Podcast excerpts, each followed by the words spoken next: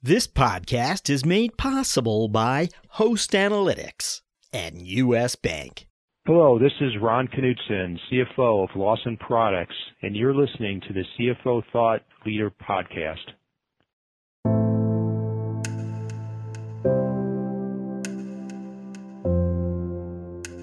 When I say transition, really what we're talking about here is changes in revenue sources. That has been the challenge. So you've got a mobile business um, where the revenues have been, you know, challenged um, to building a new source of, of revenue through a much more software platform approach into a new customer segment. That has really been the transition.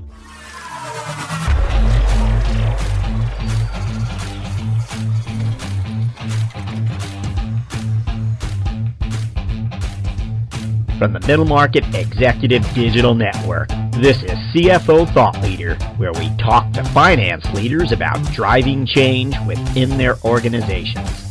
This is Jack Sweeney. On today's show, we speak to Terri Stevens, CFO of Mobi TV, a technology platform that today spans the gap between traditional TV and internet TV. We speak to Terri about a recent transition Mobi TV has made to keep in step with the quickly evolving world of streaming content. Our conversation with Terri begins right after these words from our sponsor.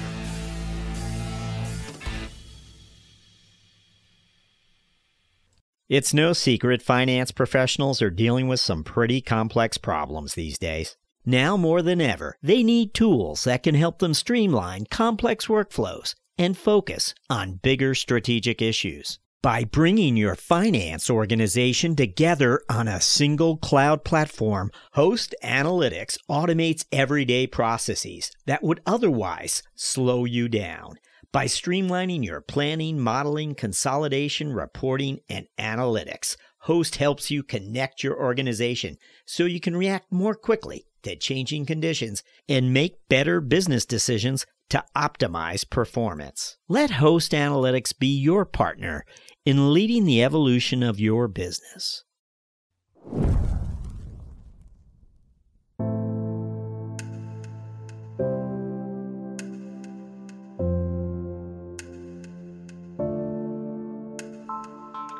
Uh, you know, some of the areas that I've always been focused on is really this, you know, marriage of media and technology. So, you know, my career path out of Coopers and Lybrand I went to a couple of startups. Uh, the first kind of really big role I had was with a company called Excite@Home. Back in the dot com days, um, I actually, uh, the experience there was probably the most painful. I took them through bankruptcy, but the you know in, the kind of experience that I got was just enormous. You know, leading an organization, had about 100 people in my organization. We had about 2,000 employees uh, worldwide, and so really, you know, being able to have really a really amazing board to work with, uh, having to deal with really strong uh, management team, really kind of helped me hone in. Uh, consolidating groups together, really thinking about how to restructure organizations, how to really kind of broaden cross functionally complex systems. Um, so that was probably, you know, my biggest growing pain. Um, you know, since then I've continued to be in other high tech industries, and I've been at Mobi TV for uh, almost 12 years now. On your way to the CFO office, you were also a controller. Um, what would you tell us about that role and uh, how it prepared you uh, to be a CFO? As far as the path for CFO, I think there's two different things that, that are really helpful in that path. Um, the controllership was important. You know, I think being able to understand the different infrastructure components it takes to, you know, create an environment that is able to have sound financial, you know, reporting results um, and be able to, uh, you know, te- have that technical capability in your background, I think is really helpful. I think the other attribute to you know the CFO path, at least in my case, that was really important was the whole FP&A side of the house as well.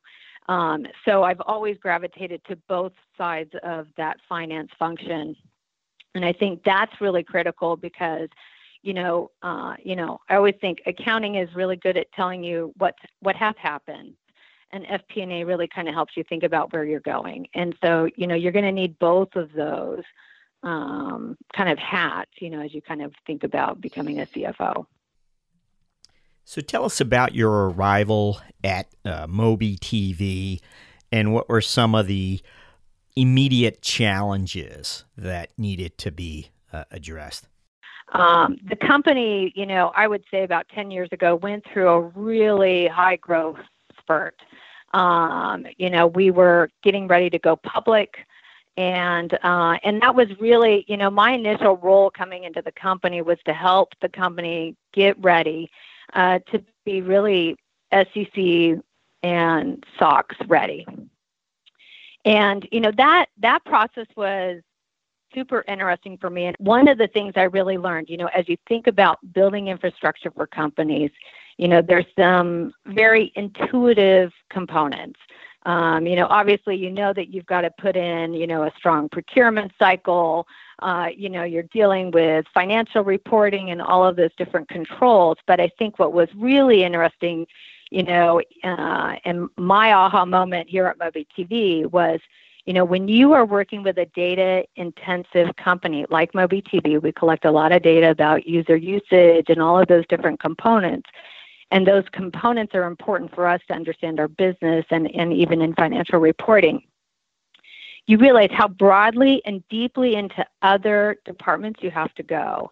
And a really good example was, you know, when we were originally looking at how do we make sure that the data that we're getting on a monthly basis to report our numbers or the data that we're utilizing to forecast our results, how do we ensure the integrity? And we kind of focused on BI. And, you know, that was kind of the intuitive approach. And what we really realized is we had to completely change the mindset of the company.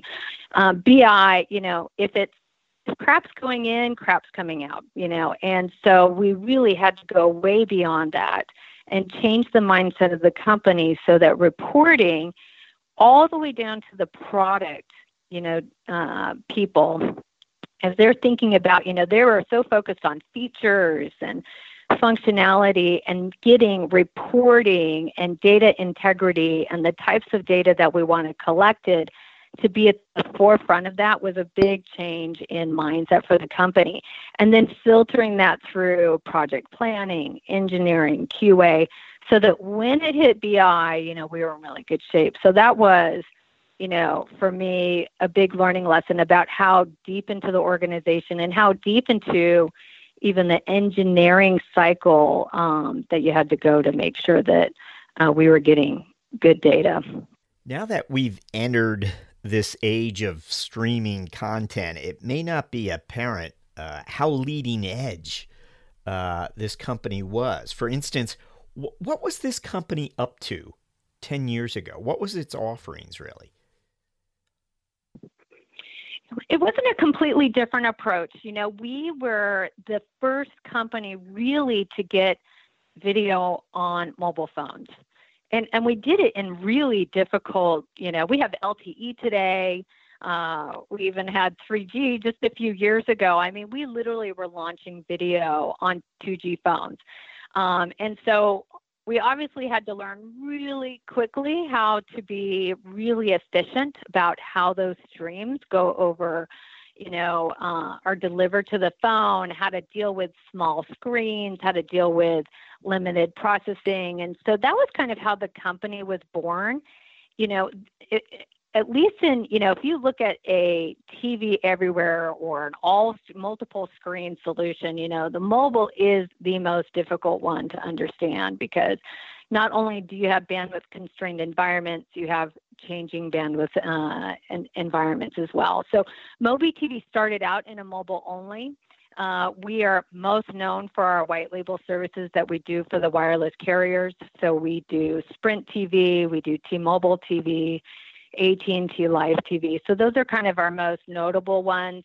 Uh, Mobi TV was the first one to do, I think, all of the March Madness games on the iPhone, uh, which was huge. We've uh, we had, I think, when you look at one of the um, World Cup uh, streams, we actually at one point were streaming 80% of all mobile uh, viewing uh, for World Cup. Um, so, so that's kind of where we were born. Um, and really you know in that in that you know in the transition went from you know what we what we do with the wireless carriers is really a full end-to-end solution hosting it very managed service oriented we even procure the content for these guys now what mobi tv is now in, in the final stages of is really transitioning to be a pure technology player uh, we still do some hosting uh, for that but really kind of being a, a SaaS and software provider for these paid TV providers who want to offer uh, a, a, a, solution over uh, IP-based devices like a Roku or uh, uh, Amazon Fire or Apple TV. So there seems to be so much happening in the land of streaming content these days. How would you describe the marketplace and what is Mobi's competitive edge here today? Um, you know, well, we're entering into a, a, new segment. So, you know, in July of last year, uh, we announced our solution, which is really focused on, you know, if you look at the cable operator space today, you know, there's really kind of two, you can bifurcate that industry into two different groups. You've got tier one cable operators, that's your Comcast, Cox, Verizon, all of those guys. And then you have a whole slew of tier two and tier three operators. You know, there's about a, over a thousand operators out there who provide a cable television solution. And these guys are really faced with some pretty daunting challenges in the industry. You've got consumer fate, you know, consumers or tastes have changed dramatically. Um, you know, they've got a lot of competition, you know, with uh, other streaming providers like a Hulu or Netflix. And they have technological uh, challenges facing them as well, like 4K coming down the pipeline. And so all of these guys, you know, the big guys have been spending a lot of money at this problem. You know, they the traditional, you know, grid uh, navigation for your television is really cumbersome. It's kind of messy. And so, um, so you know, you look at what Comcast has done. They've spent enormous amount of money, you know, uplifting their whole system into what they call the X1 system, which is really trying to bring in some of these uh, kind of a marriage between traditional television navigation to some of the new dynamics of the over-the-top services. And um, and so they're they're really creating these great experiences using a set-top box but when you look at these smaller guys, and this is where Mobi TV really has come in and kind of changing the way pay TV providers can think about their television, these smaller guys don't have deep pockets, um, but they're still faced with all the exact same challenges. They still have got to upgrade their user interface, and you know they're right now today they're stuck on a set-top box solution, which is very difficult to innovate on. Uh, it's pretty inflexible. If you do anything, everything costs money, whether it's uh, changes to your network or replacing the set top box.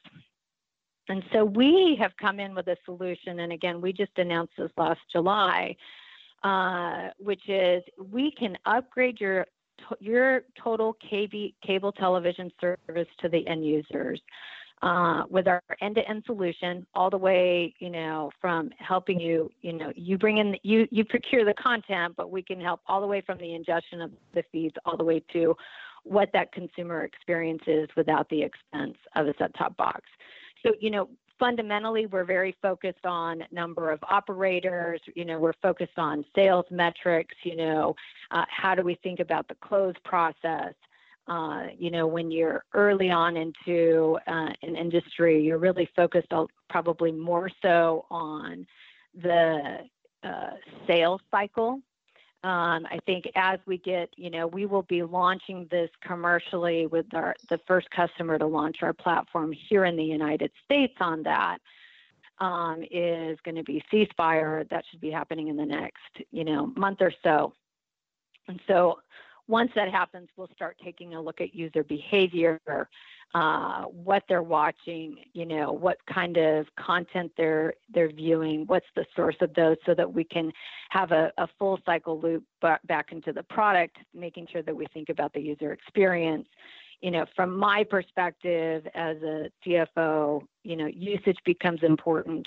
Um, you know, as you're trying to, you know, get some understanding. Um, on what your subscriber growth is going to be, you know, what is the churn rate going to look like, uh, what is acquisition going to be as you kind of look at it from a subscriber standpoint. So, you know, early stage focused on the sales cycle, a lot of those different components, you know, as we get into commercial, you know, we're going to start focusing on those other things. And those are similar data points, you know, as far as usage and churn and acquisition and all of those different pieces are similar to what we evaluate today on the wireless white label service with Sprint, T-Mobile, and AT&T uh, as well.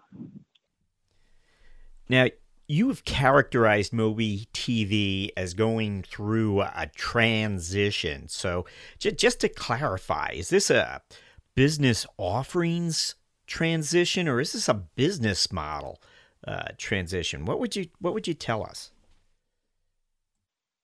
No, it's a fair question um, because when I say transition, really what we're talking about here is changes in revenue sources. So, you know, that has been the challenge. So you've got a mobile business um, where the revenues have been, you know, challenged um, to building a new source of, of revenues, you know, through a much more software platform approach into a new customer segment. That has really been the transition.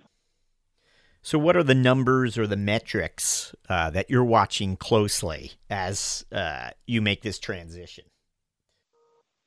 I think it is it is going to be active users uh, usage if you look at things on a daily basis, you know, how many renewals happened, what were the new purchases for the day, um, how many people, you know, canceled their service. We look at that every single day, and you should see at least similar, you know, trends, you know, on on those ty- on all of those pieces of data. Uh, and we have a very, very detailed understanding of all the ins and outs of what's going on with cash. Uh, and and that's really driven by the accounting group. So they kind of really focused on what it for the next three months by week. What is our cash going to look like? Um, and then FP&A and accounting work very closely together to make sure that we're in alignment over the you know that shorter term horizon and making sure that as FP&A takes a look at cash in the longer term, that we're kind of on the same page about some of those moving parts that are happening. Want to quickly ask you about talent. We know it's very competitive today, but as a finance leader, what's top of mind for you when it comes to the workforce today? For me, as I think about the CFO role and even just other senior members of our management team, you know, culture has to be the one thing you really look at. Um, because if you have the right culture, you know, people are okay with working hard, which we do here. You know, everybody has to work really hard. We keep things as lean as we possibly can. And so so we tend to be very focused on culture. And, you know, culture to us uh, comes from, you know, building trust with our employee base. We tend to have an open dialogue. We try to incorporate them into some of the decision making the company is making as senior management thinking about certain changes. Um, you know, obviously, you know, getting there, you know, creating an environment where creativity is fostered and encouraged. And so, uh, for for Mobi TV, we tend to be focused on the cultural aspects. Um, you know, from a compensation standpoint, you know, we do use certain tools like Radford to kind of help us, but the reality is you know, in Silicon Valley, you know, com- you know, talent is really tight. It's, uh, I think our unemployment rate in the tech sector is less than 1%. So, you know, and we're competing head to head, you know, not just with other companies similar to our size, but we also have to deal with, you know, Google and all of the other big players out there who are also fighting for similar types of talent. We think what's most important is getting the right people and uh, the right, you know, at, at, all different layers, whether it's an entry level engineer to, you know, uh, your management levels as well. We're going to move to the uh, what we call our mentoring round, where I'm going to ask you a few quick questions about your career development. What first put you on the finance track? Um, I had a great mentor. I was very young. I was in high school, and I remember telling him that I really want to do something big, but I have no idea how to get there. And uh, and he said, "You want to go Big Four? You know, he knew I was really good at math. He knew I was great at accounting, and he says, "You you want to go?" It was actually back then was Big Eight which kind of dates myself. But um, he said, go Big Eight, and these are the colleges you got to get into in order to do that.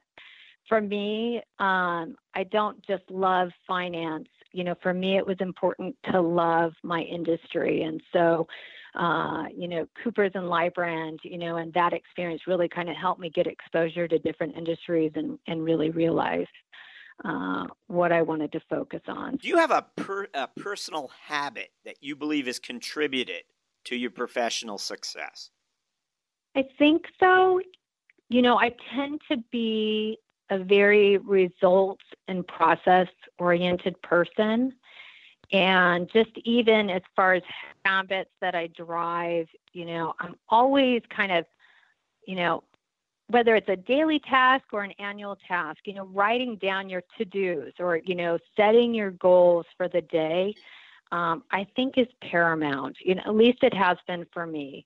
Uh, it really kind of gets your mind in the right set, even every morning. What am I going to do today? What are the goals? You know, or this week, what do we got to get to happen? Or over the next 12 months, you know, getting your whole organization kind of in that mentality is here's what we're driving to, uh, I think to me has been probably the most important. Thought leader listeners, don't go anywhere. We have more of our interview after these words from our sponsor. You want smart, clear, and honest guidance to help you meet the financial goals of your middle market business. With US Bank, you have a partner who will help you find the right solutions to help your organization reduce payment costs, enhance control, improve cash flow, and expand your spend visibility. US Bank's dedication to making ethical decisions and doing the right thing is at the heart of what they do, and their efforts haven't gone unnoticed. They've been named a 2017 World's Most Ethical Company for the third consecutive consecutive year by the Ethisphere Institute. To learn more, visit uspayment.com slash middle market.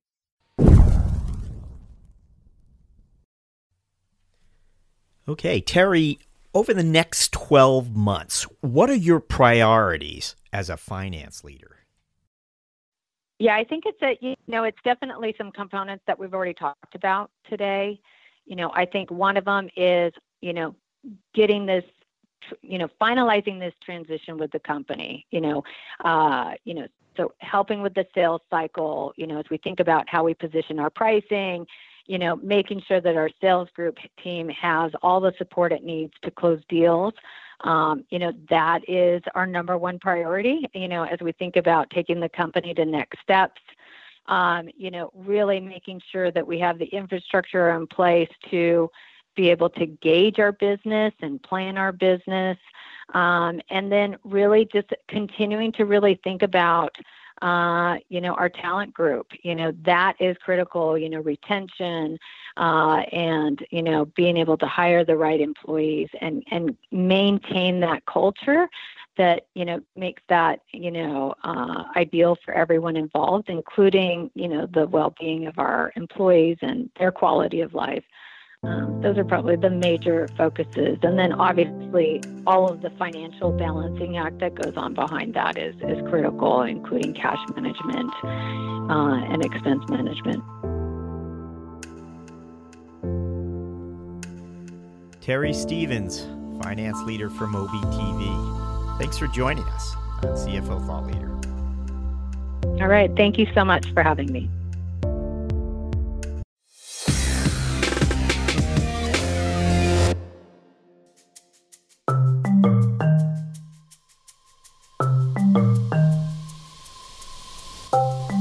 It's Jack Sweeney with a quick note that CFO Thought Leader now has a quarterly print magazine. That's right, print. Each issue will profile 25 different CFOs. Let me repeat that 25 CFOs. Other uh, print publications are lucky if they're able to bring you five CFOs per issue. What we understand is that you want to consume content in multiple ways. But wait a minute, there's something more here. We wanted this print magazine to be a podcast companion. So when you receive it, we want you to quickly thumb through it and maybe identify which episodes you have missed. We want you to dog ear those pages, as well as uh, perhaps the pages that feature CFOs from episodes you already listened to but found maybe a little extra value from. 12 months later, you will have a library of 100 CFO profiles highlighted with your insights or comments alongside the CFO thought leaders. Now, how much are we charging for this one of a kind 100 CFO profile library? Annual subscriptions are $119. We think that's reasonable. We thought about it a little bit, but that's that's what we came up with. Uh, visit us and subscribe to CFO Thought Leader magazine at CFOThoughtLeader.com, where the future of finance is listening.